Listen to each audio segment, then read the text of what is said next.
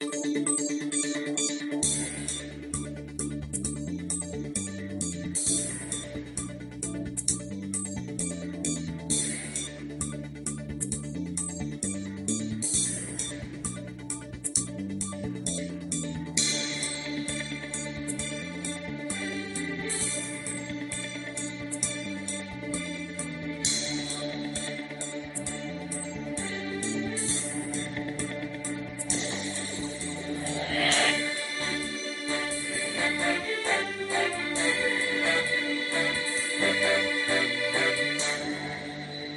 evening, TV and listeners.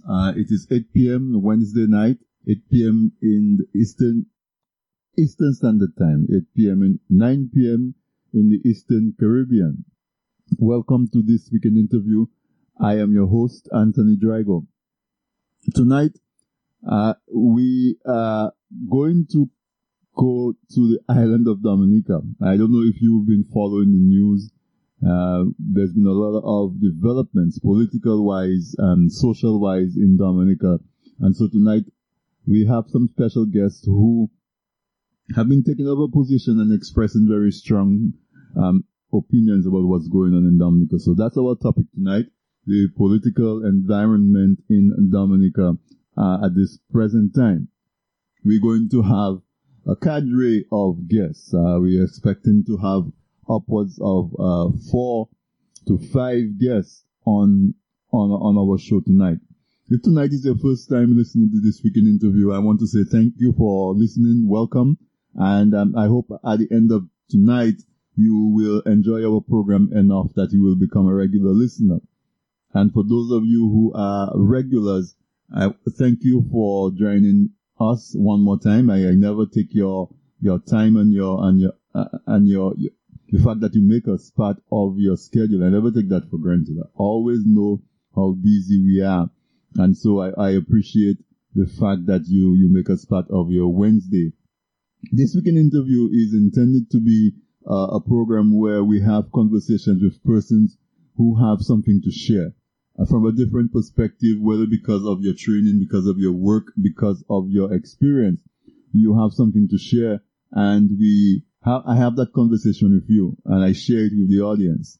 And I have had a lot of tremendous experience on this show.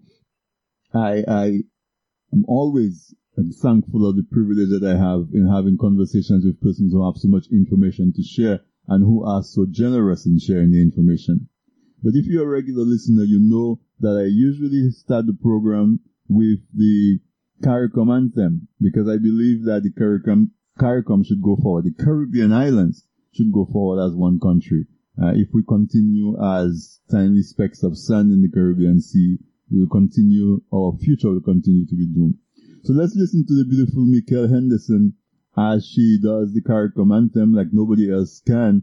And when we come back, we are going to have a very, very lively, I anticipate, and animated discussion with a few members of the group called In Defense of Dominica's Democracy, or something like that. Once they come on, they will say exactly what the name of the organization is and what the objectives are.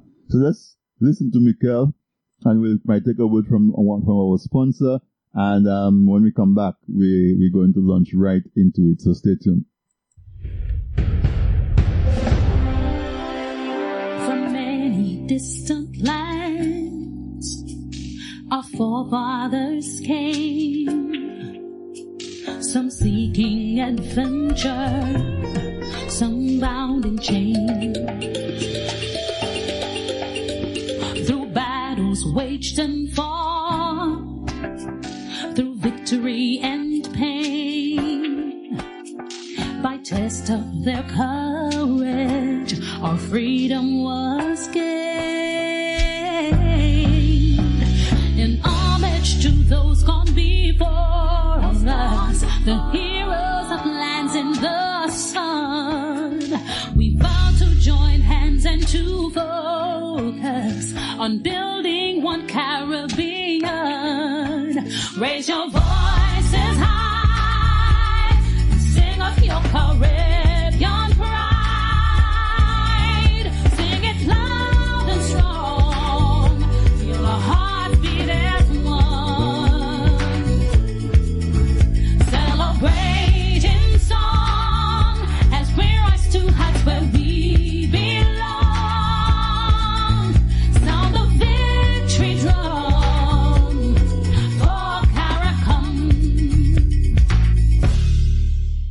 there are many choices when it comes to domain registration, web hosting, and dedicated servers. But I have to tell you about Jocko Hosting. They're simply the best. With their 99.9% uptime guarantee, 24/7 sales and support teams, you'll never have to worry. Get in touch with them today. They offer plenty of other products and services like SSL certificates, managed WordPress, and more. Call or click today, 480-624-2500. Jocko.com. That's Jachqo.com. Well, listeners, we're going to be joined, as I told you all, we're going to be joined live in a moment by the folks of the organization called the In Defense of Democracy. And I don't know if you're aware of a few things that's been going on in Dominica lately. There's been a lot of revelations in the recent past about the Prime Minister of Dominica and some of his ministers and his acquaintances and colleagues. There's been a lot of talk lately about him. It's been alleged that there's been a lot going on in terms of the sale of passports, particularly diplomatic passports. A lot of events that seem to have come to a head in the last couple of weeks. It came to light that the government of Dominica allegedly have been selling diplomatic passports to persons who have had difficulties with the laws in different islands. That's their allegations. There are a number of persons who, prior to that, have had issues with the sale of Dominican passports. A few people have been arrested, and it's alleged that they've had in their possessions diplomatic passports that has allowed them to skirt and circumvent legal authorities in the different countries. So, there have been demonstrations in Dominica. There have been demonstrations in Dominica. After the demonstrations, well, they say another demonstration was a meeting. After the meeting, there was a riot. With me on the line is Alvin Thomas. Alvin is a regular on This Week in Interview. We were hoping to have had members of there's an organization that was formed called the In Defense of Dominican Democracy, and I was trying to get them on so that we could talk about what their objectives are, because they were making very robust calls for the resignation of the Prime Minister and his cabinet. So, Alvin, before we go too deep into it, let me just let you say good night to the guests and welcome back to This Week in Interview. Hey, Tony. Good night, man. As always, it's a pleasure to be on the program. And at least to be able to contribute and, as one would say, give my little 5 cents to the discussion as it relates to, not just Dominica, but in general, there are times we discuss other programs that have some impact or have some bearing on Dominica. But again, more specifically, the issues as it relates to Dominica, it's always a pleasure. I know, some folks, of the view, if I may put it that way, that once we are in the diaspora, we don't have an equal say as to what's transpired in Dominica, and therefore we have to take a hands-off approach and leave it for the folks on the ground. I tend to differ strongly with that. The fact that many of us are in the diaspora does not in any way suggest that we should not and ought not to have as much of an interest in the development of Dominica and what is happening. So I just wanted to put that in there as an early notice, because obviously people are very bring a lot of emotions to some of this discussion and don't look at it from a very rational and objective point of view. As it is, we can all differ. Learn to differ, different points of view, but at the end of the day, respect that point of view and be able to express that point of view.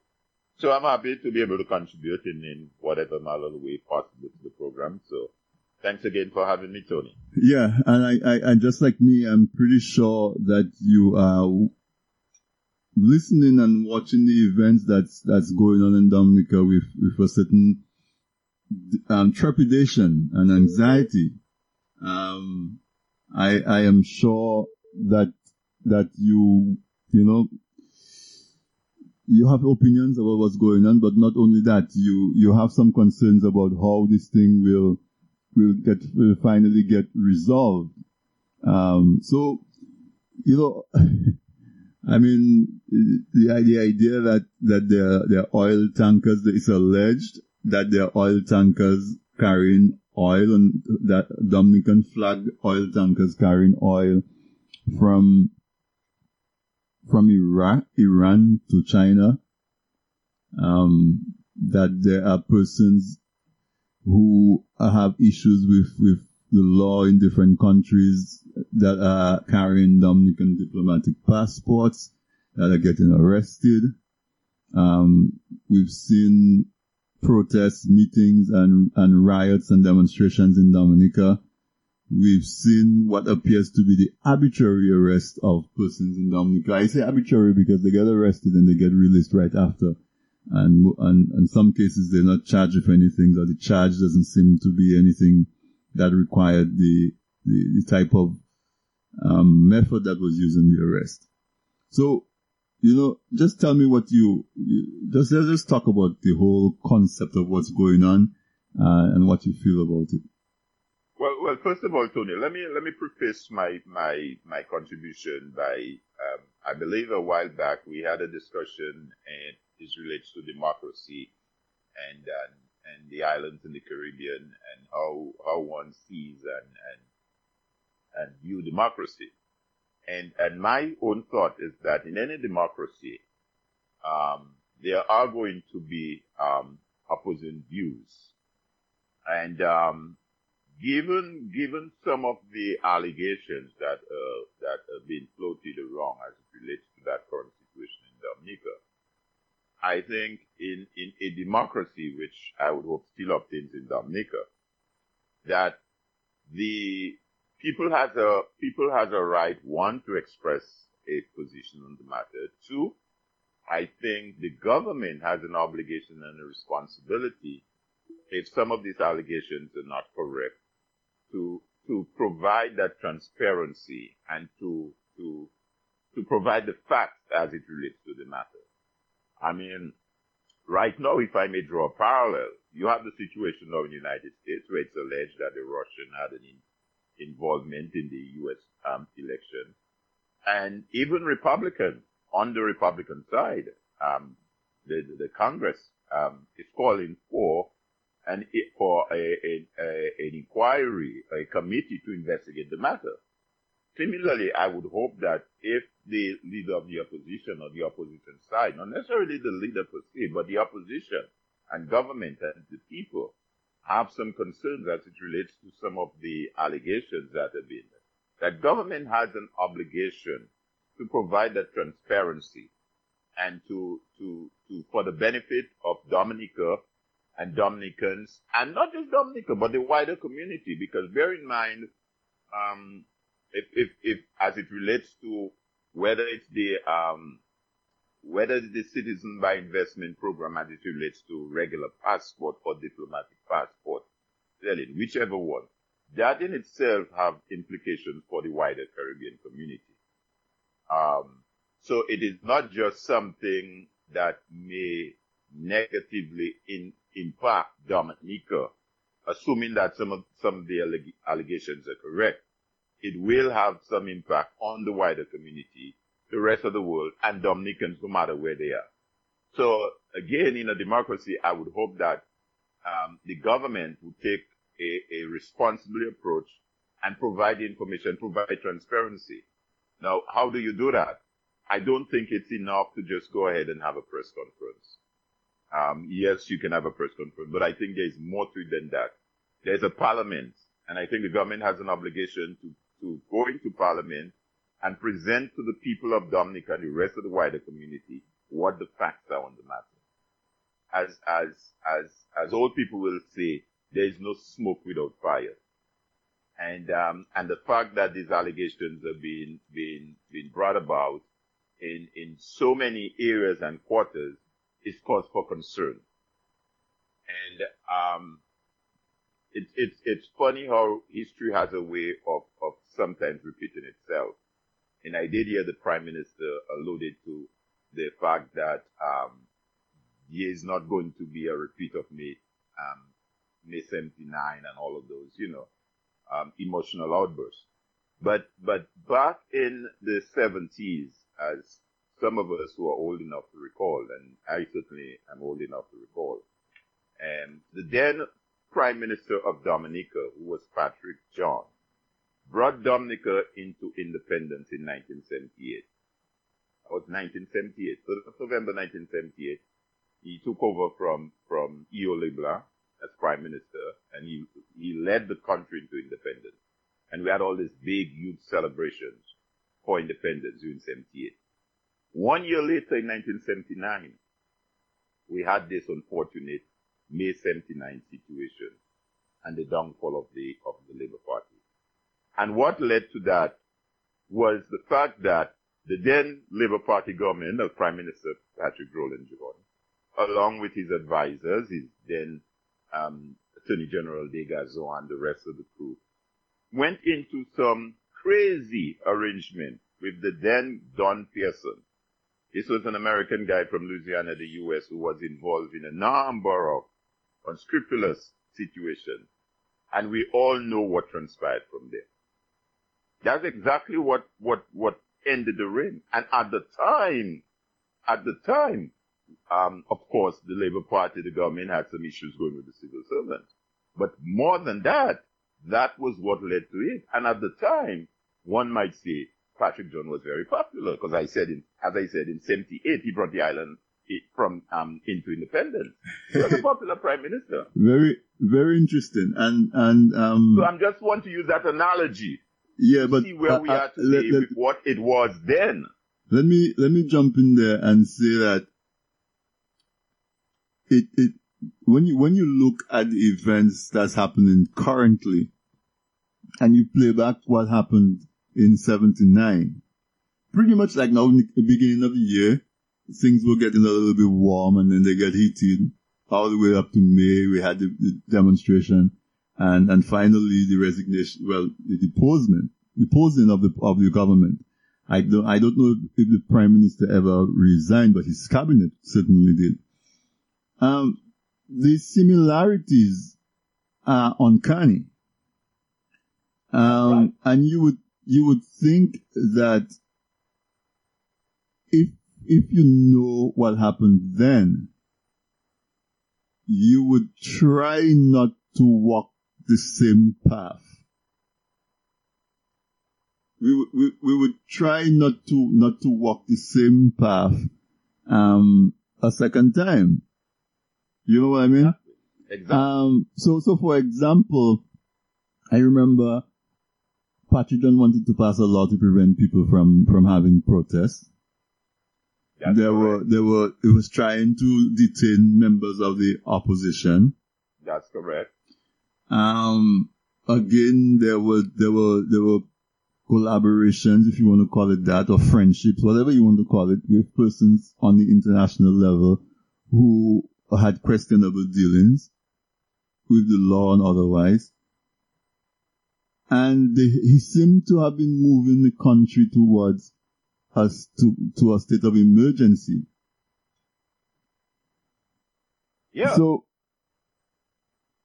and Tony, without tripping you, the interesting point, which we must not lose sight of, as I said, Patrick was very popular. Patrick was very popular because Patrick John had just taken over from E.O. LeBlanc in 75, thereabouts, 75, 76, when LeBlanc stepped aside and hand over the reign to him. And I mean, think of the celebration and the jubilation that the island had, that the country had when we went into independence on 3rd November of 1978. Right. Right? You had fireworks and all this stuff taking place in the Windsor Park. I remember that. And then 1 year later, you had this unforeseen situation. So that brings me to the point that when politicians are in leadership and they're in a position of power, some of them tend to forget history, or they do little reading to understand Again, if I may use the analogy of the United States, you had the Nixon Watergate. You had the Nixon Watergate that came about, and the Nixon Watergate came about because the media at the time break the news. They got information and they leaked the information, what transpired as far as Watergate. And that brought down Nixon's administration. Nixon had to resign. He had to step down. Right. And now you have the same situation with the Russian situation, where the media has let the information out. Had the media not provide the public with the information of Flynn, the National Security Advisor, he would have still been there. Yeah. So you have the same scenario playing itself out on the local level in Dominica. And you know, these allegations showing itself out, mm-hmm. and rather than the politicians try to be transparent. The reason, okay, Alvin, the reason I'm trying to jump in is because I'm expecting somebody to call me from the organization In Defense of Democracy. Sure, no just problem. To tell us what the organization is. And the reason why I'm jumping in before the call comes is to try to set it up because, one of the big difference between 79 and now is the existence of social media. Exactly. Because in 79, the opposition had access to the local newspapers and radios and that sort of thing. They had that type of support. That was about it, yeah. Right now, the opposition in Dominica does not have much of that except for one station. However, there's a lot of dissemination that's happening from social media, and thus it involves people in the diaspora. So there's a pushback now that says, well, if you guys are in the diaspora, why are you guys so involved? You don't live in Dominica and so on. Not only that, persons are starting to say that because people in the diaspora are calling for the resignation of the Prime Minister, that in a sense they're undermining the government, and therefore they want to request that the United States authorities investigate the citizens who are up here and trying to undermine the government of Dominica. So in that light, I was trying to raise this organization, members of the organization, to talk about what they're about, because that speaks directly to them. So what I'm going to do is I'm going to try to see if I can get her on, if she's able to shed some light on the organization. The name of the organization is In Defense of Dominica's Democracy. Hello? Yes, Marcelline, I am you live on here. Welcome to this weekend interview. I also have Alvin Thomas on the line as well. Thank you. So what I wanted was, I saw some of your postings on Facebook, and and there's a lot of pushback about persons in the diaspora being involved and Americans living over here trying to undermine the government of Dominica and so on. So I want you to come on and introduce the organization to my listeners. To the audience, tell them what the organization is, what the aims are, what the objectives are, what your demands are, what your plans are. So go ahead, introduce yourself and your organization. Yeah, the mic is yours. I am Martin Edwards. I am the Chief of Staff for the Dominicans for the Defense of Democracy group. And this group was born out of the need to restore our good name and respect as we once knew it. We want to restore our image as the gem of the Caribbean. And today our reputation as a country is solid globally as a result of all the arrests of the nefarious characters before diplomatic passports and citizenship. So we saw the need to come together as the patriotic Dominicans in the diaspora. And that includes the UK, Canada, USA, the Caribbean islands, and Dominica. We have also merged with other groups here, and as a result, to have a stronger voice. And we are non-profit, and we're a non-profit group, and we are registered. Our website is www.dominicademocracy.org, and we have been very involved in the situation that is going back home. And our main purpose is to help restore our democracy. And We want to see a better Dominica for our people. So let me jump in there and ask you, what are the specific demands that if you have specific demands that you have at the moment? Yes, we do have specific demands. We want to still have democracy and the rights of our people restored in our country. Right now, it feels like the people have no democracy. We have seen a number of arrests because the people have come together and voiced their dissatisfaction of the government. And, it seems that we are losing that grip we had of our human rights, because never in our political history, you see our politicians being arrested, it's like I feel like we are losing that democratic grip we have. Dominica is still legally a democratic state, and people have the right to stand up and voice their opinions in the event that, the government is not doing what they were elected to do. People are supposed to come together. This is the only legitimate way that people can come together and make demands of the government, and especially when the government is not listening. It is okay for people to demonstrate, but let them demonstrate in a peaceful way, in the Martin Luther King style, where you make your demands known and you ask better of your government. And that's what I want to see restored in Dominica. I want to see that the people still have a voice. The people are still in control. And, the people are not afraid. And I think that's what is lacking in Dominica at this time. And that is what we have come together as a people, as patriots living abroad. We have come together, and we want to see that, we can really push that democracy for people back. Alvin, do you want to jump in here and interact with Marcelline a little bit in terms of what she's outlined? Are the objectives of Dominicans for the defense of democracy? Well, I think she's absolutely correct. I mean, in terms of, as I alluded to earlier during my opening comment, that democracy must not just be a word that we use, but it must manifest itself in the way in which people are allowed to express their views and their opinions. Governments must understand that they're servants of the people. They were elected by the people to serve the people. And therefore, what tends to happen too often is that governments in the region and the rest of the world, in some respect, feel that when they are in power, that they do and say everything, and there should be no dissent, and people cannot dissent.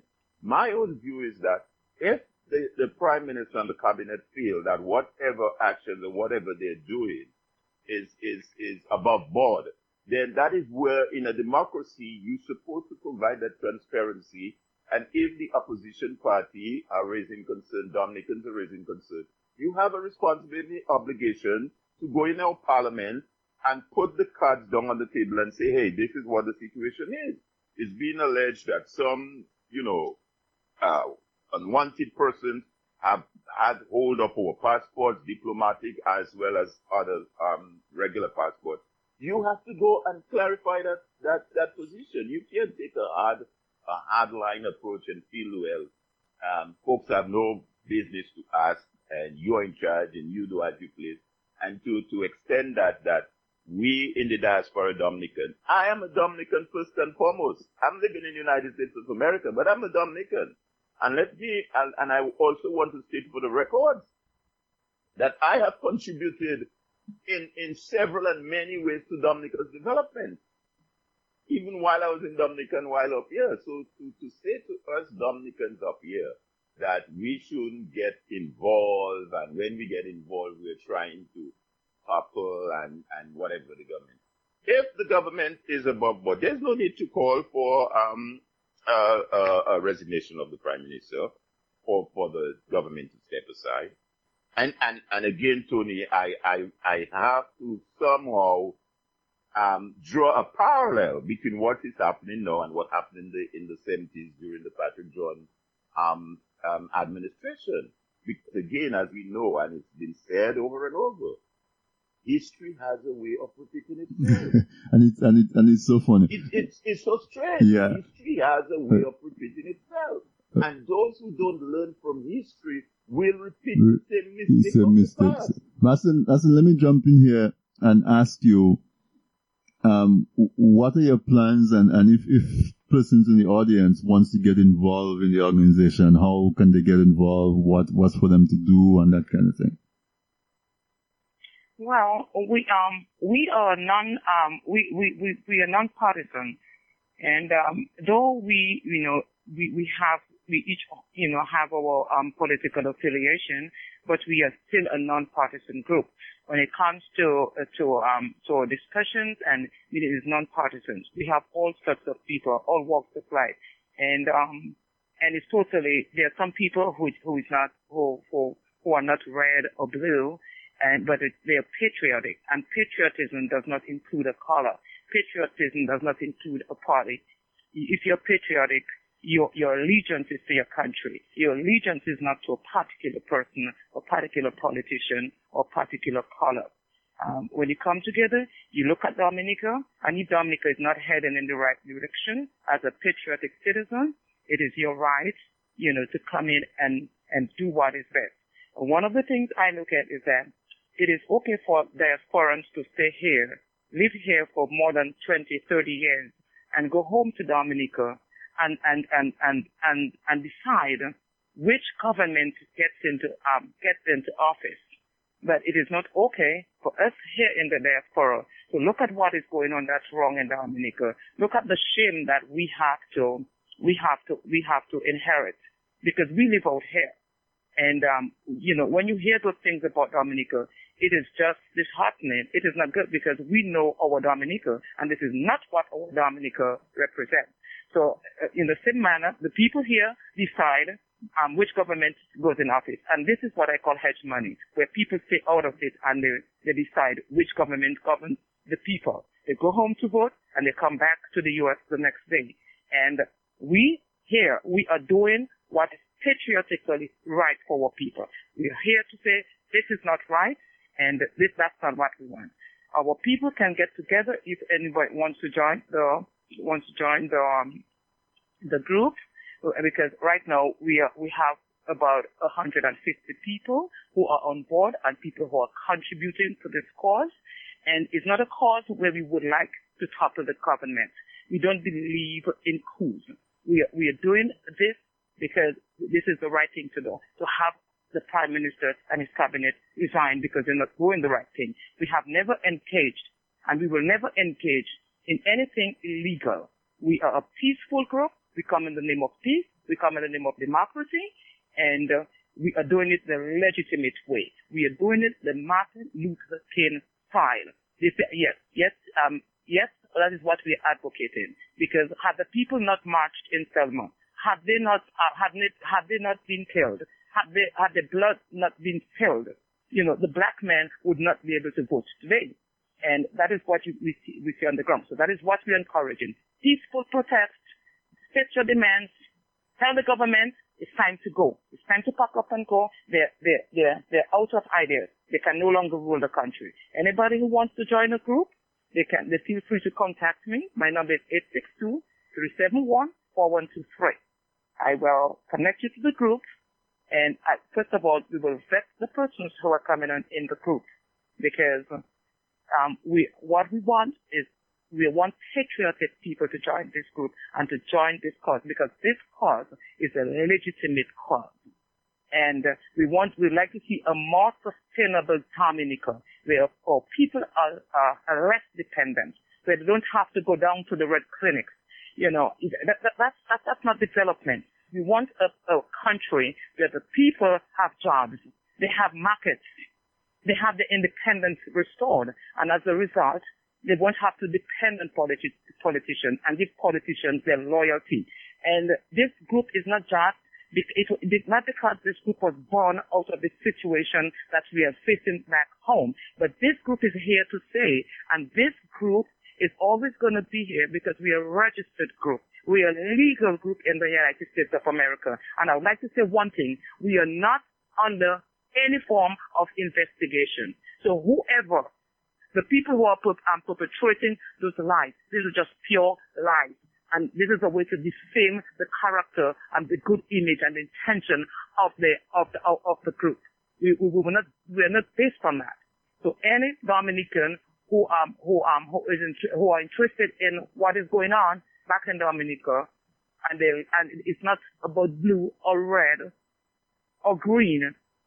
Feel free to join the cause for justice and our freedom of our citizens back in our country, our dearly beloved Dominica. All right. Thank you so much, Marcelline. And I think it's very clear what you're saying. And I'm sure if persons go to the website, DominicanDemocracy.com, you said it was? www.dominicademocracy.org. Okay. So dominicademocracy.org. They will get more information, and there is probably contact information there for you as well, right? Can she repeat the telephone number she gave? Okay. My telephone number is 862-371-4123. Right. And I was also saying that if persons go to the website, there should be contact information there as well, right? Oh, yes. There's loads of information there. Right. And anytime you put in information in the computer, then there's, you'll see us there, and you'll see all what we are doing. You'll see our mission, what we plan to do, and everything. All right. So I applaud you and the other members of the group. I like the fact that you say that your interest is in Dominica, not a particular party, not a personality. Your interest is Dominica, because that's always something that I advocate for. When we were growing up, our parents always used to tell us, when our parents discipline us, they say, if I don't discipline you, when you're in the hands of the police, you will want to bite me, because I did not correct you when you were doing something wrong. And we see the debate is so polarized that the supporters of the government refuse to concede on any point whatsoever that the government is doing stuff that needs correction, or at least a little bit of investigation. And we also see on the other side that people have their backs up against the wall and they're very defensive. And I think there's a whole big space in the middle where Dominica is, and persons can stand up and say, okay, what we want is to see a Dominica where, my ultimate dream is to see a Dominica where I don't have to be in New York. I can be in Dominica because I know I can work. My kids can get an education. There's a future for my kids, and I don't have to go to another country to make a living. So maybe not me, but maybe my children might have that opportunity. And so I applaud you, and I wish you but full speed ahead. Let me just go ahead, make Alvin. A brief comment, Tony, if you don't mind. Go ahead. Two brief comments. One, I applaud the fact that she made the comment that we're looking at the issues and without not necessarily taking any political side. Because not only the political side, but I think one of the things we have to continue to educate our people is to deal with the issues and not the personality. Too often, even with this current situation, there's a lot of personality attack as issue, as a red herring to drive people's attention away from the issue. And I think that is very sad. I think given where we are in this age of information, technology, and all of that, we need to rise above that. The other point I want to make is that the whole question of Dominicans being overseas is not something that happened yesterday or 2 years ago, Long even before I was born. I mean, I'm 62 years old this year. And long before I was born,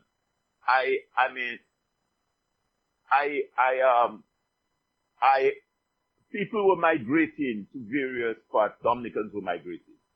Dominicans were going to United Kingdom, they were going to Canada, they were going to United States, and they still had a very strong allegiance to their island, to their country where they came from.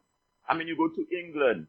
You find people in England who've been here for the last 40, 50 years. You go to the United States, you go to Canada. So the notion that if you're outside of Dominica, that you should not be able to have a say in the situations that are going on in Dominica is just ludicrous. Certainly.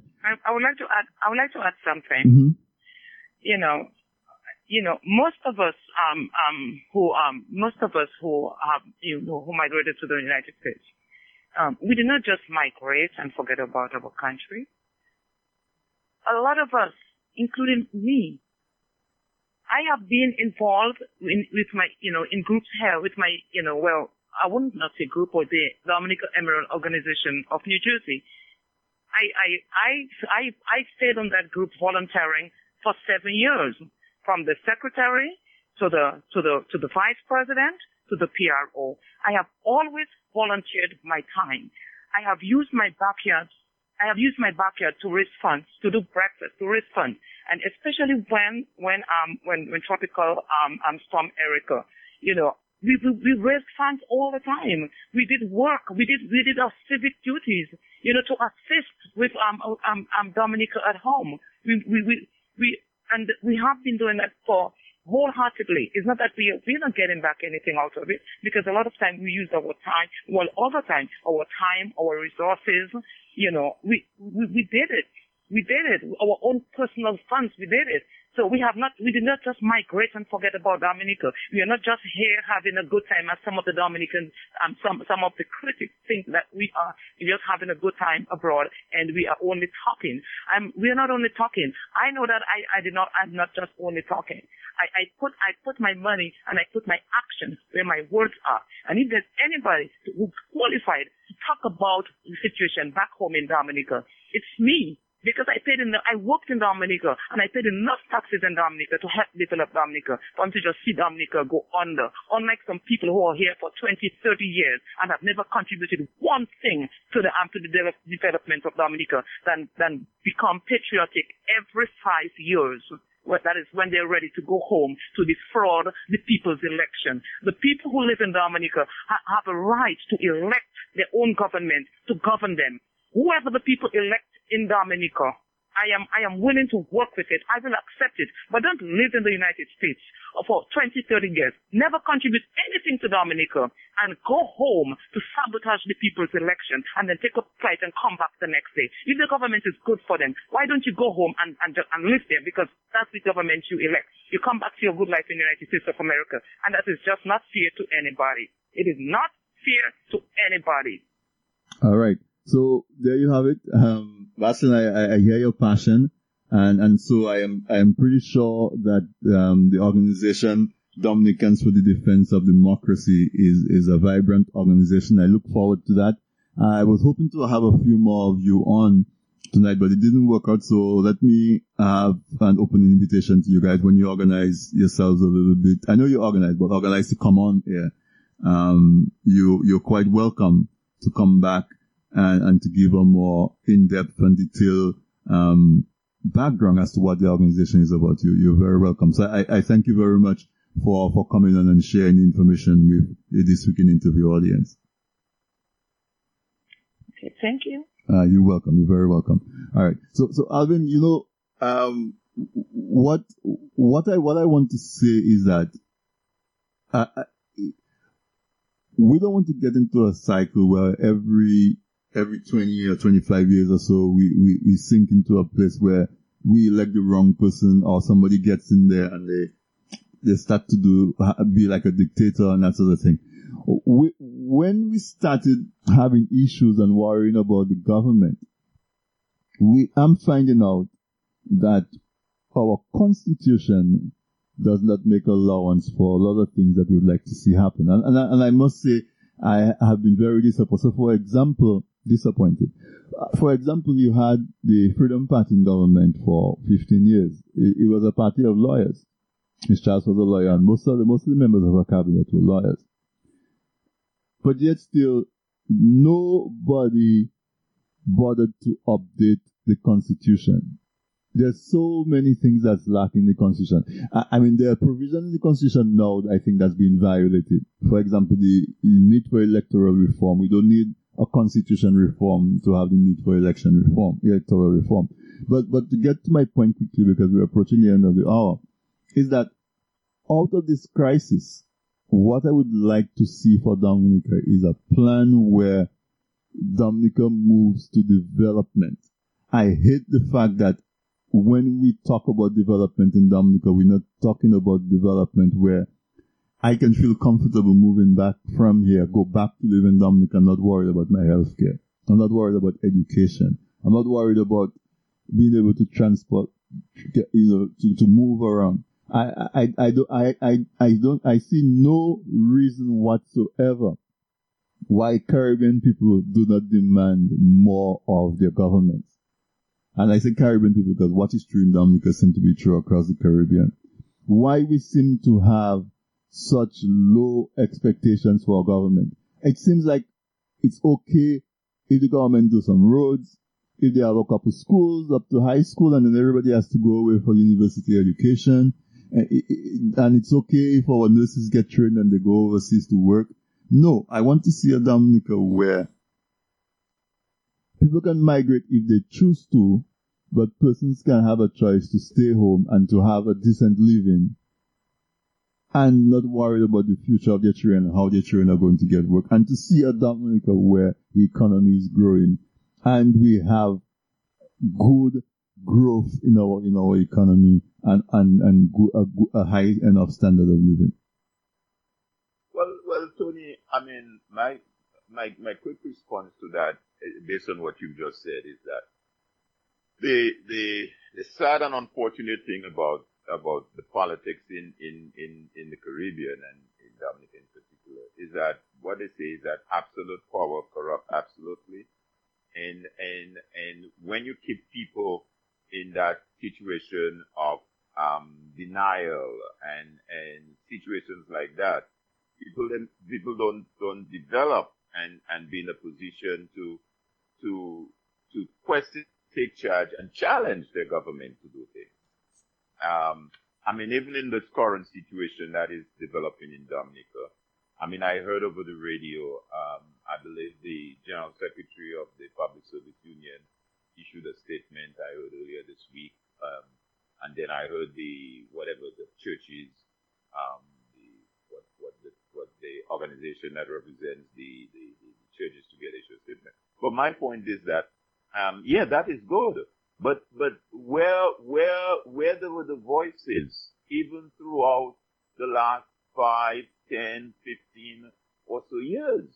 And I think, again, if we go back to the question of democracy, it's in the interest of the government if you have a thriving democracy and people raising the issues, it helps you to govern even better.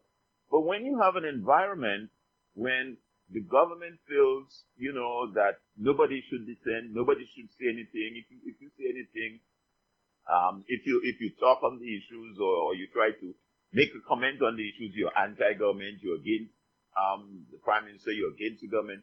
It's just ludicrous, and that is the kind of environment that festers what is currently happening, and that's why you will find it difficult to have any serious consideration given to amendments to the Constitution or any of the things that you just raised.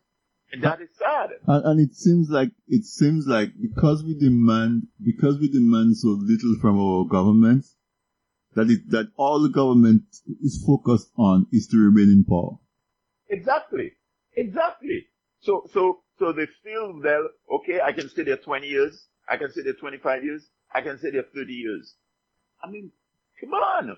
What's up with that? Yeah, I mean, it's crazy that the number one priority of our government is to remain in power. Exactly, and that is crazy. That cannot be a healthy democracy. Do you know that come next year, there will be young Dominican kids who were born 18 years ago when this government came into power and have never voted and voted for the first time for the only government that they know during their lifetime. 18 and 19-year-olds. And as a Dominican. And 20-year-olds. And as a Dominican, you can sit back and say, is that person who is 20 years old, came to know themselves and growing to adult under the Labour Party government, is that person looking around themselves in Dominica and seeing opportunity for them to make a living? What is that 20-year-old or 25-year-old development? What prospect they have? That's supposed to take over tomorrow. What do you show to that 20-year-old who all they know was that? And that is the point that I have. And persons think that you live in America and you expect you expect this. And yes, I expect it. I expect I expect a country to be able to provide development for the country. We have a call on the line. Let's take it quickly, even if we're at the end of the hour. Hold on a minute. Yes, caller, good evening and welcome to This Week in Interview. Caller, can you hear me? Hello? Okay, I guess. And you see, because of the challenges that these islands face in terms of economic challenges, development challenges, what happened after a period of 15, 18 years, that type of period, you seriously run out of ideas. And therefore there isn't a fresh approach towards development. And we saw it happen with under the Freedom Party. When the Freedom Party was there for 15 years, after 15 years, the party started to disintegrate. It was becoming more of a challenge. You saw even within the leadership itself, what transpired between, this is Alain Cabon and Brian Allen for leadership in the party. And we saw what happened when Charles took over. Eventually the party disintegrated. And it's because, when the Freedom Party came out after 15 years, the UWP came in. But of course, we know what happened there. So my thing is that when you have given that, and let's understand, when you present yourself to your people to serve for election, it doesn't mean you present yourself to be there indefinitely. You present yourself to serve. And my God, if you have served 5 years, 10 years, 15 years, to me that's a huge contribution. Right. Why can't you allow somebody else to come forward and serve? Why can't you allow democracy to flourish and to develop? Why do you feel you have a stake and a hold to this? And therefore, nobody ideas means anything. And that the opposition, the entire opposition is a waste of time. And becomes personal and attack each other personally. I mean, he who have not seen, send the first stone. And then, you're telling me, nobody on the government side have seen. He who have not seen, send the first stone. On the opposition, you have some very professional and intelligent people here. You have attorneys. You have engineers, you have architects, you have a whole range of persons. But Alvin, I keep coming back to the expectations that we have on our governments. I think so early in the interview, for example, you said that since before you were born, persons were migrating from Dominica to go to other places to make a living. Me, as a Dominican, as a Caribbean person, my objective, my dream would be a time when that is not what it's about. Persons can migrate if they choose to migrate, but persons should not have to migrate in order to make a living. Exactly. What I'm saying is that the situation that existed 60 years ago, because of our islands were isolated, travel, it used to take a month to get to markets, and all of those things that predicated against and made it difficult for development. We were just coming out of slavery, just coming out of colonialism. Okay, but now, in 2017, it should not be the same mode where people look to, you make your kid, he goes to high school, he becomes 18, 19, 20, 21, and the only thing that they're looking to do is an opportunity to migrate. Right. So we're not a stock farm. We're not we don't exist to provide stock, brain stock, and labor for the rest of the world. We are people. We are a country. So we should be able to think that within our country, we have the resources to create a community that can sustain itself and provide a decent living for its people, and not just for its people, but also contribute to the advancement of the human race. Otherwise, we don't deserve to be a country. We should be part of somebody else. If all we're doing is raising people so that they can go somewhere else to make a living, we don't have what it takes to be a country. But not only that, if I may, Tony, even the whole dialogue and discussion that is taking place now as far as the Citizen by Investment program, the CDI program, I mean, there are the pros and cons of it. And one will argue Dominica is not the only island that does that. United States has a, they may not call it a CDI program, but they have a situation where they will give citizenship or green card if they can want to attract professionals or in a particular field, engineers, technicians, scientists to the United States. But at the same time, I don't think it makes prudent sense for you to tell me as a government that this is your primary area of development for the country. Personally, if this does not work from the discussion that's coming on government side, that the whole economy crashes. I mean, it's frightening. Personally, I think the commoditization, treating our passport, our citizenship, our birthright as a commodity that can be sold, is an insult. I mean, I personally think it's an insult. It tells me that whichever government, whether it's the St. Kitts government, the Antigua-Dominican government, has run out of ideas. Definitely. They have run out of ideas, and the only thing that will salvage it is to find this multi-millionaire who can afford to buy a passport and provide money into the government, consolidate for the treasury. But let me put it in a scenario where the way I think about it, and I've been asking that question for the last three shows.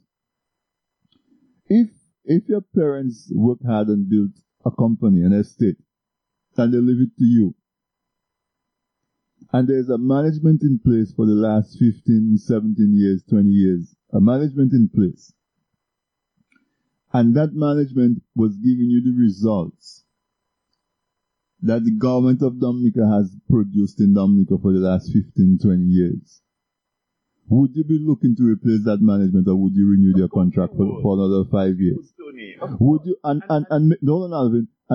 make it worse, if that management is coming to tell you, listen, the only thing that we see we can do to sustain the estate is to start selling off parcels of land. And it's not to say we sell enough parcels of land so we can get money to create an industry.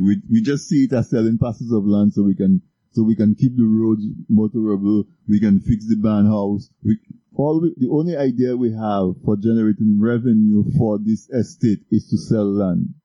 Wouldn't you ask, well, we only have a finite amount of land. When there's no more land to sell, what's the plan? Right. Because that's essentially what these guys are doing. You gave them the country to run, and they're coming back to you and tell you, listen, the only thing that we see we can do to keep the country running is to sell your birthright. How can that be okay? And you see, my thing, Tony, is that, and again, the lack of the education, or the lack of allowing for discussion on the issue, seems to suggest that if you speak about it the way we are speaking about it, you're against the program. I am against the program. I'm against the program. Period. I am not. No, I'll place on the record that I am not against the program in its totality. Alvin, I'm against the program of sale of passports. And comparing what the Caribbean governments are doing to what the Americans or the Canadians are doing, is not fair, because it's two different type of programs. The only thing they have in common is citizenship. In the United States, if you invest a certain amount of money, you provide a certain amount of employment, you qualify for residency and then for citizenship. That's different from just have agents out there selling your passport. There's no comparison in these two things. And then you cannot tell me that is the only way that your country or island is going to survive. What happens when you can't find people to sell the passport? What happens? What happens? You sell all the land in the estate. What's going to keep the estate? It doesn't make prudent sense to me. Clearly, there has to be some new approaches and new ideas and new areas that one can explore to, as far as development is concerned. And that is what a democracy is all about. That is what a democracy allows for. But when you have a situation where people are not allowed to speak on those issues, people, when you make a position on the issue, you're anti the government, or you're seen as a, what they say, as a traitor or committing treason. To me, that is, I don't know. I mean, I can't even find the correct term. That in itself is treason, because you know what? You put in a party and a person before a country. You know, you put in a party and a person before country, because that is treason. And I have somebody texting me and asking me livestock. Yes, I said livestock. Because if as a country... Said, I'm sorry, I didn't get that. What did somebody, you... I said, I mentioned that all we are is a livestock farm, and somebody questioned a question for me on text me and asked me, livestock? Yes, I said livestock, and I meant to say livestock. Because if all you're doing is creating people, raising them to 18 years old, and then you're shipping them off to go develop somebody else's country and to provide services for another population. All you're doing is breeding people and saying them off your livestock farm in another country.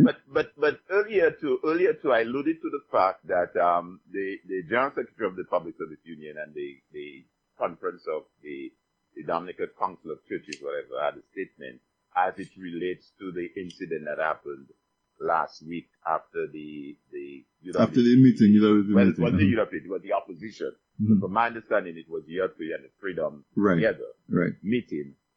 They issued a statement. But you see, I think too that, and we spoke about that a couple of months ago when we discussed this whole question of democracy. I think too that civil society and these other organizations in the community have a responsibility to speak on those issues. They should not just speak when what transpired last week transpired, when the young people went ahead and did this thing, which nobody condones, which I don't condone, which is wrong. You need to speak on the issues as it relates to the development in your country. So, for example, the business sectors in Dominica, the Employers Federation, if they're still are active, the DIC, if they're still active, should have a position on the CBI program. They should have a paper and a position on the program. How they view the program and what their thoughts on the program. The church should have a position on the program. What is their position on the program? How do they communicate and educate their constituents? How do they see it? What is the church's position on the program? These are some of the things that Pope Francis articulates in his encyclical, Social Developments and the Social Well-being of the People. What is their position on issues as it relates to development? How do you relate the spiritual development of the individual as it relates to their whole personal and their whole development in the community? It's not just a question of a spiritual development. It's a spiritual development combined with the other development in the city. So you have a position. You should have a position on the matter, and this has nothing to do with politics. It's not politics. And, politics is development. Politics is our everyday life. You know, exactly. Politics is our everyday life. That they only come out and issue that statement, and during the 24-month period, during the 5-year period, during the 6-year period, during the 10-year period, nothing is said. Nothing is. And Alvin, to put an exclamation on the point that you're making, we have major construction projects going on in the country. Now everybody knows that one of the ways you stimulate your economy is through major construction, because when you have major construction, you provide employment. The people that get paid, they buy some bakes and bulgow. They have a party, and they buy a vehicle, and the economy gets stimulated and goes. The last few major projects that we've had Chinese laborers on the projects. Right. Our young people cannot get work, and you have foreign laborers in Dominica doing construction work, and that is unheard of. If If that is what it takes to get aid from a country, you tell the country, thank you, but no, thank you very much. I will stay with what my people are accustomed of driving in potholes. I don't drive in potholes until I can afford to use, because that is what you're using to drive your economy. Construction projects and stuff that provide employment. But when you take up a loan or a grant from China and you come and spend $5 million to be, or $20 million, whatever it is, to build a hospital, but 90% of the jobs is for Chinese. What's the point?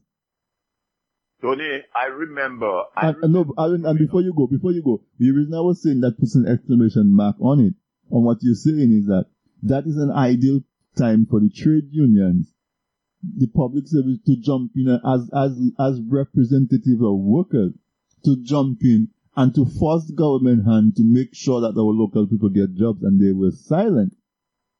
So who are they now to come and talk about that? The same youth that would have gotten a job on the construction projects, who are they now to come and condemn them for expressing themselves? That's the point I was trying to make. Yeah. I remember as growing up in Dominica, young boy. You remember that too, where when bananas was thriving the way bananas was thriving, farmers would come down to the bank and buy their vehicles and cash, You remember that? Yeah. And you remember would buy their vehicle in cash and would deposit cash in their account. Okay. Granted, bananas is not, the industry is not what it was a couple of years ago. I accept. I got so difficult doing that. But what has replaced it? Exactly. As far as farming is concerned. So if we don't have bananas now, do we have pineapples? Do we have tomatoes? Do you know that Grenada has replaced the income they used to get from bananas with fishing? I mean, do we have something like that? where the farmer now, whereas before he could come down to Roseau or come into town with $15 buy his vehicle and send his kids to school and do all those things. Okay, what have we had to replace that banana income now? Passports. Do we have a thriving dashing industry or a tanya industry or a bay oil industry or bay leaf or tangerine or anthurium lilies? I mean, what? What we have is passports. And you're telling me, I mean, that income is not there, and the only source of the income is through the CBI? Yeah. I don't know why you're giving it that nice name, the CBI. It's a silver passport. Well, I mean, that's what it's called. It's a silver passport. I'm respectfully referring to it. As I said, I mean, I'm not just throwing it out completely. I can understand what some of the merits is, but like everything else, if a program is not properly managed and executed, it lends itself to abuse, like any program. Listen, Alvin. Like any program, it's not perfect. It lends itself to abuse. That's why you have the situations that we have developing now and all those allegations. And that is what I said earlier in my comment, that I think the government needs to be as transparent. And one way of doing that is to lay the cards on the table, go into Parliament and say, hey, guys, this is the situation. This is what we do. This is how we do it. This is what we have. This is what we collect. These allegations are incorrect. This is the fact. These are the matters. But let me tell you, when we talk about the CBI, we call it the CBI, okay? Dominican Coconut Products, which is owned by Colgate-Palmolive, went out of production after Hurricane Erika, okay? If the government had said, okay, let us form a company. Let's find some local entrepreneurs or whoever it is willing to. And it is determined that to get that facility working, it will take $20 million or $10 million, $5 million, whatever number you want to say. Yes. Okay? Yes. So you create a company and you say, okay, we are going to go out there and see if there are persons who are interested in investing in our country. Like Jamaican government did with bauxite. And that person says, okay, I'm going to buy $2 million worth of shares in that project. And in exchange for such a contribution to the development of your economy, it makes perfect sense to give that person residency or citizenship or whatever it is, because that person is doing a significant investment in a tangible project in your country. Exactly. That is a citizen by investment project. Not to have agents out there advertising your passport and your citizenship to just sell it. That is not a citizen by investment program. That is a sale of passport. I agree with you, Tony, on that example you gave, because like everything else, I mean, soap is still going to sell. I go into the stores here in Atlanta in the US, and you have all different brands and types of soap, and the soap that was being and the products that were being manufactured by DCT were for high standard. The soaps were for high quality, high standard. But even now, when I go in shops in New York, I see carbolic soap that was made in Dominica. Yeah. Carbolic and Castile soap that was made in Dominica selling on the shelves in New York. Yeah. You do something like that and say, well, you take shares in it, and I want you to pump 5 million or whatever in it, and for that we can give you some citizenship because you're creating an industry that will generate employment and stuff like that. Now, if you say something like that, that makes you political and anti-government. That doesn't make sense to me. Now, as we draw to a close, all right, what I want to say is that voting and elections are important for democracy. But the most important aspect of democracy is participation. Exactly. And when you have a government that tries to stifle participation, that government is stifling democracy. When you listen to what happens in the House of Assembly, I grew up listening to House of Assembly. It was a pleasure to listen to House of Assembly and hear the debate going back and forth between Mike Douglas and Miss Charles and the different people, and hear how people are forced to come with their arguments to try to convince people that they're right. I mean, at the end of the day, the government has the majority, so 90% of the time the government gets its way. But at least the government would humor the system and allow the opposition the opportunity to speak. But since this party has come into power, especially since the last election, they've come to parliament, done what they want to do, and adjourned before the opposition has a chance to say what they have to say. Where's the participation? Let me just share with you something that this week that came over the radio. Every Monday night, Perdina Frampton has this program, In the Spotlight. So this past Monday there, she had Father Branca John on. Very, very, very interesting program. You might be able to listen to it on a podcast, because if you go on her page, I think she has it as a podcast. And you know what? As you know, Branca John was a candidate that went up for the UWP in the election back in 2000. I think at St. Jude. Salisbury. And Branca John was saying, he was just giving his whole life experience from starting off Calypso and youth work and politics in parliament, because he was appointed a senator on the UWP side, and going into the priesthood. And he said one of the things that left him stunned, he used the word stunned, and amazed in parliament, was that, and he was talking about the whole politics as well, was they had this debate, and after they took a 30-minute break, the parliament adjourned for 30 minutes, whatever. And lo and behold, he saw Edison James and Rosie Douglas, like in a corner or in some area, having a drink, drinking and laughing and talking with each other. Jovially talking and laughing and having a drink. The same thing could be said of Miss Charles, Eugenia, and then Mike Douglas on the Labour side. They would adjourn and you'd see Eugenia and Mike or Ronald Armour on the Freedom side and the Labour side, joking and laughing and stuff. Can you say the same thing for this government? Where you see Prime Minister Skerrit and what's his name, and Lennox Linton, after Parliament adjourned, just having a casual conversation with each other, laughing and joking and drinking and what have you?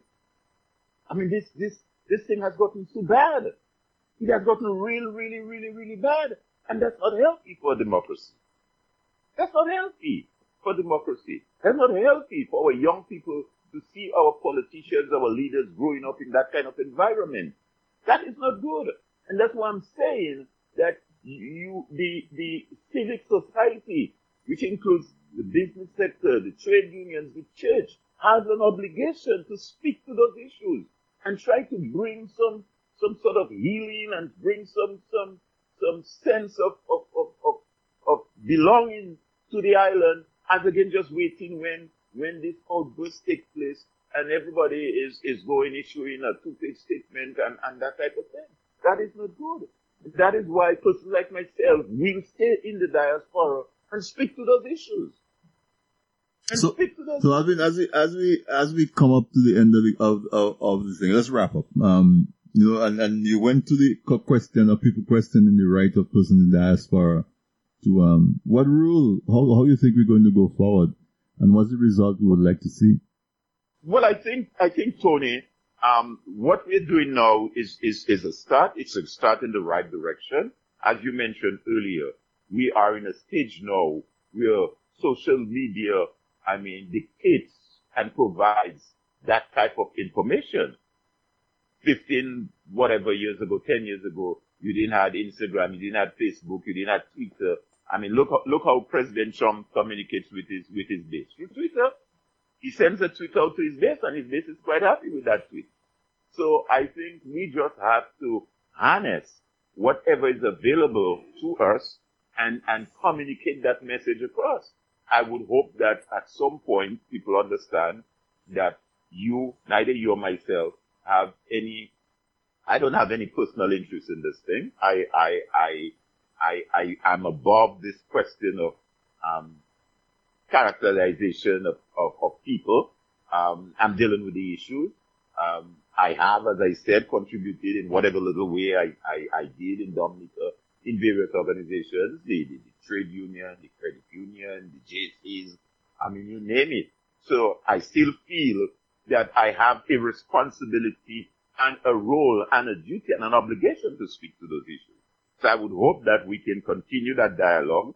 We can invite and get the views of other people as well. One of the things we can do, let's challenge some of them to come on the program as well. Come and share their position. This is not any political per se. Let's come out from the shadows and come out and express your position. This morning, this earlier today on one of the radio stations, I think it was Q, they played that, I'm trying to remember who was the author, the poet that says, when the Germans came, you said nothing. When they came for you, you said nothing. And when your turn came, I don't remember the exact, but it's during the time of the Nazi and the Germans, that nobody said anything. Everybody was quiet. And finally, Hitler just took over the entire country. Because nobody stood up and said anything, even when he was making the little advances. So I think we have an obligation to speak to those issues, to seek to get clarity, to hear other points of view, to hear the side of views on those issues, and in so doing, to educate our young people and the young people that are coming up, that they at least will see some hope and something bright for the future. Yeah, and let's keep our eyes peeled. Let's keep our ears open. The developments that we have in Dominica are very, very interesting. As usual, I want to thank you for taking the time and sharing. And you're very insightful in your observations, and that's why you are regular on This Week in Interview, helping to clarify and to bring other points. And so as usual, I appreciate you, my friend, and thank you so much for coming on This Week in Interview. As I said, democracy is supposed to be a participation sport, not a spectator sport, and it's not only when we go to vote. And in closing, I know everybody's been criticizing and saying that they're not in support of the violence that happened in Dominica after the last meeting. But I put to you the question, not you, Alvin, but the audience in general. If people just come, gather, have a meeting and go home, how much attention do you think they're going to get from the current government to the current attitude that they have? when we see the arrest of Sam Christian in 2017 for something that he said in 2015, something that we saw the arrest of the deputy leader. I think he's deputy leader. Anyway, Thompson Fontaine on Sunday morning, he released on Sunday afternoon. Today, we saw the arrest of, I think, is Mr. Sandiford of the Carib territory. 3 o'clock in the morning, they send on his house like Gestapo and at the end of the day, charge him with obstruction. If it's a travel obstruction, what's the sense in sending the special service squad, SSU, to somebody's house at 3 o'clock in the morning to arrest them? That's stuff you do for high treason, not for a charge of obstruction. You know, what's happening with all of this arbitrary arrest and all of that's going on. So we have to keep our eyes peeled and our ears open. You want to say something finally before we close? Yeah, well, Tony, I just wanted to say finally, well, thanks for having me on again. It's always a pleasure to be able to come on the program and, as I said, to just share my own thoughts on the issues as I see it. I'm not here to take any sides, but just to express my view, which I think I have a right and an obligation to as an individual and as a Dominican to share. So thanks for that opportunity. I would just say, though, very briefly too, that sometimes nobody condones what happened, but when the situation developed as it did with these young people, we should take pause to and step aside and ask ourselves, why these young people behave in that manner that they behave? What led them to? Yes, there is need to take corrective action if the needs warrant. But at the same time, we need to ask what led to that. It's the same thing again back in the United States. You see all this riots and all this thing happening in the various communities in Baltimore, in depressed neighborhood, in Chicago, in the various depressed neighborhood. And this is just ends up killing situations where it's like a volcano waiting to explode. And I think we would serve well to step aside and to say to this young man, well, tell me, John, tell me, young guy, why did you do that? Tell me why. Why did you really do that? What's the underlying reason? Why did you smash the window? What's going on in your mind? What is it?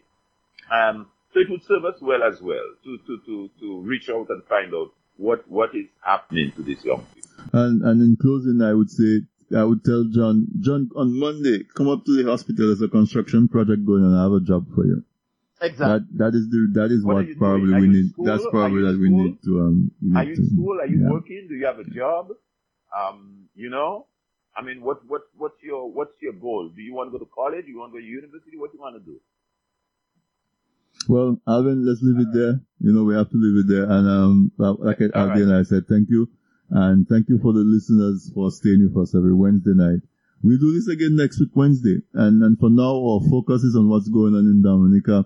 We have a few pay-per-view items coming up because it's carnival season, but it's so difficult to talk about carnival when there's so much turmoil going on in the country. But let's stay tuned and let's keep it peeled. And Alvin, I wish you all the best for the week. All right. Okay then. Good night. Thanks, Tony. All right. Good night. Good night. Dear listeners, I say thank you for joining us for another episode of This Week in Interview. Let us see what we can do, how we can contribute.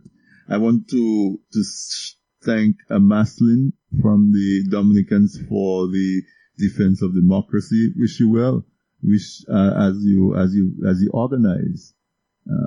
As I said, the mic is available. This platform is available for you to come and to let people know what's happening and what's going on. I wish you well. Listeners, I wish you a great week. I'll see you next week, Wednesday. Our engineer and technical person, Sam, thank you and good night. This Week in Interview is a production of tdnradio.net. If you miss the program or you miss any part of it, we usually have the podcast of the show available within 24 hours of the live broadcast. So you can go there and see that.